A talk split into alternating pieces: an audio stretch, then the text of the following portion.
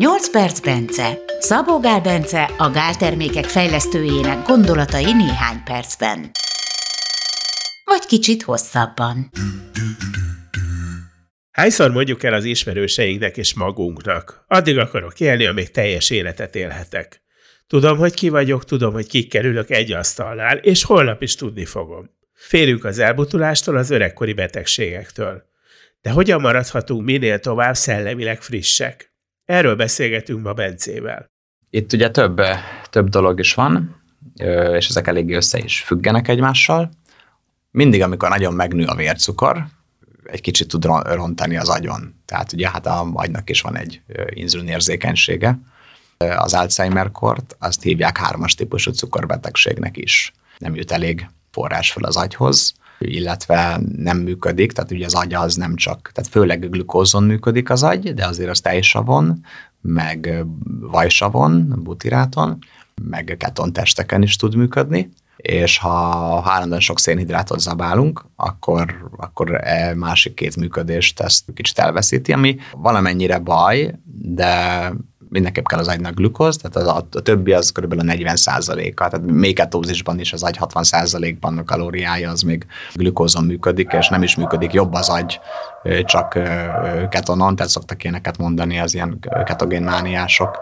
Én is voltam már ilyen, hogy... hogy és voltál ketogén Én is voltam, igen, sokáig tesztelgettem a dolgot évekig, de nem, tehát, hogy az agy akkor működik, ha egyébként, tehát néha nem árt koplalni, vagy valami, akkor automatikusan a ketózis megtanulja az agy, meg az egyéb szöveteink, tehát ami, ami legalábbis tud azon működni, de a legjobb, hogyha hasz neki ezt és azt is, és akkor uh-huh.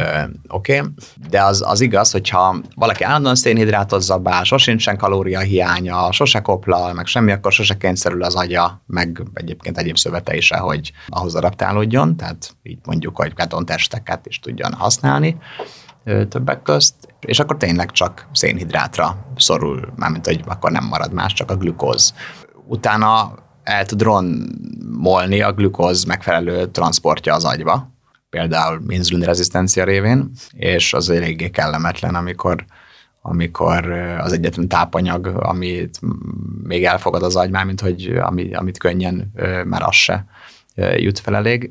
Beszéltünk ugye előbb erről a CGM-ről, meg vércukormérésről. Az fontos, hogy a csúcsérték mindenképp hét alatt maradjon a csúcsérték. Tehát az, az uh-huh. étkezés után úgy van mindig a csúcsérték, valamikor, kinek hol, 20 perc, 60 perc, 40 perc, valahol és az a csúcsérték, amit nyilván egy folyamatos vércukormérővel lehet a legkönnyebben elkapni, mint, mint szurkálással, de ha az nem megy oda sose föl, akkor nem fog tudni romlani az inzulin érzékenység. Miközben az inzulin szenzitivitás az, az annál jobb, minél több a szénhidrát fogyasztás, addig, amíg nem rontja.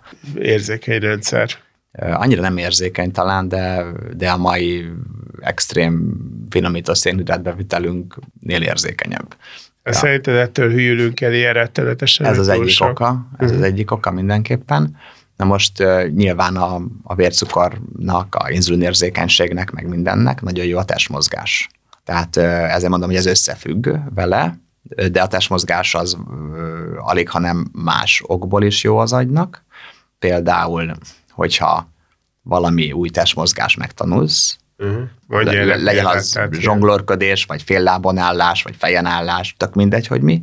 Csak legyen egy új mozgás. Valami, forma. amit eddig nem tudtál csinálni, akkor nagyon megváltozik az agy. Már a bizonyos területei ugye nagyon megváltozik, nagyon nagy hatással van az agyra, e, e, ennyi is. Egyrészt a tanulási folyamat miatt, ma, ma, és, a, igen, és igen. a mozgás így összeadódik? Igen, igen, és az is érdekes, hogy tehát mondjuk, ha valaki mondjuk meg akar tanulni kézen állni, és mondjuk ügyesebben, és tud 20 percig kézen állni, meg egy kézzel állni, meg nem tudom én mi, és közben szaltózni kézen, kézről kézre szaltózni, vagy nem tudom én mi, tehát ilyesmi. Míg a másik az most így föláll, elesik, izé, egy másodpercre sikerült csak Ez neki, meg ilyenek.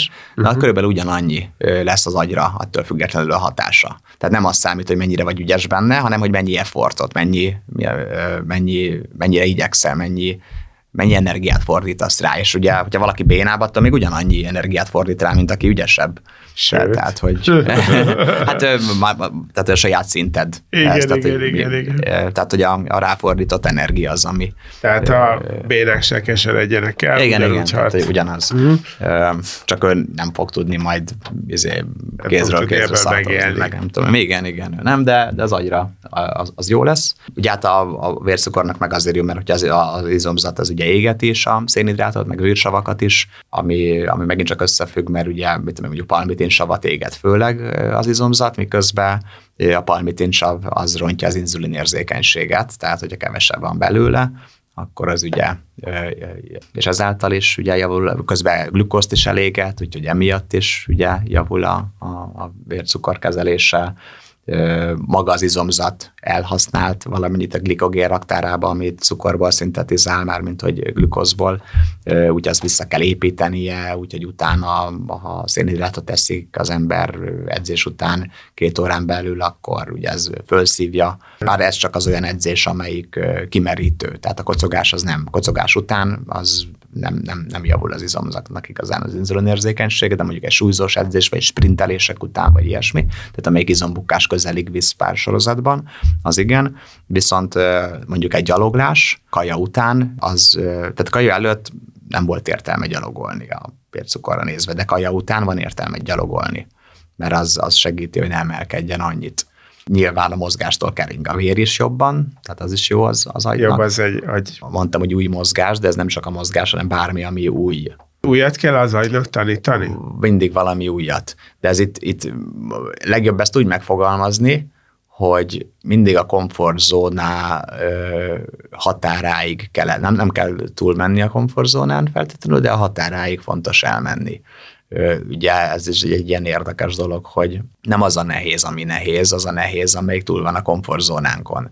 Nem csinálni semmit, azt sokkal könnyebb, mint valami nehezet csinálni. De ha mindig nehezet szoktál csinálni, akkor sokkal nehezebb lesz, és idegesebb lesz attól, hogyha nem csinálsz semmit. Tehát, hogy egyszerűen ez, ez nem attól függ, hogy egy, egy tevékenység mennyire bonyolult, mennyi energia, befektetést igényel, vagy mi, hanem hogy az a komfortzónádon belül, vagy a határán, vagy kívül helyezkedik el, és ja, mindig értem. érdemes Tehát, hogyha mondjuk, ha le akarom fordítani, ha edzel, uh-huh mindig, és az neked jól esik, az belül van a komfortzónádon. Hát mindig csak annyit edzel, amennyi még kényelmes. Így van. De sose jutsz el edzésbe addig, hogy úgy elfáradnál, vagy egy picit már így jönne valami kényelmetlenség, akkor az, annak nincsen elég. Nincs de, de ha belegondolsz, akkor bármi új dolgot megtanulni, elsajátítani, az, az nem egy az ott van a komfortzóna határán, vagy néha túl is.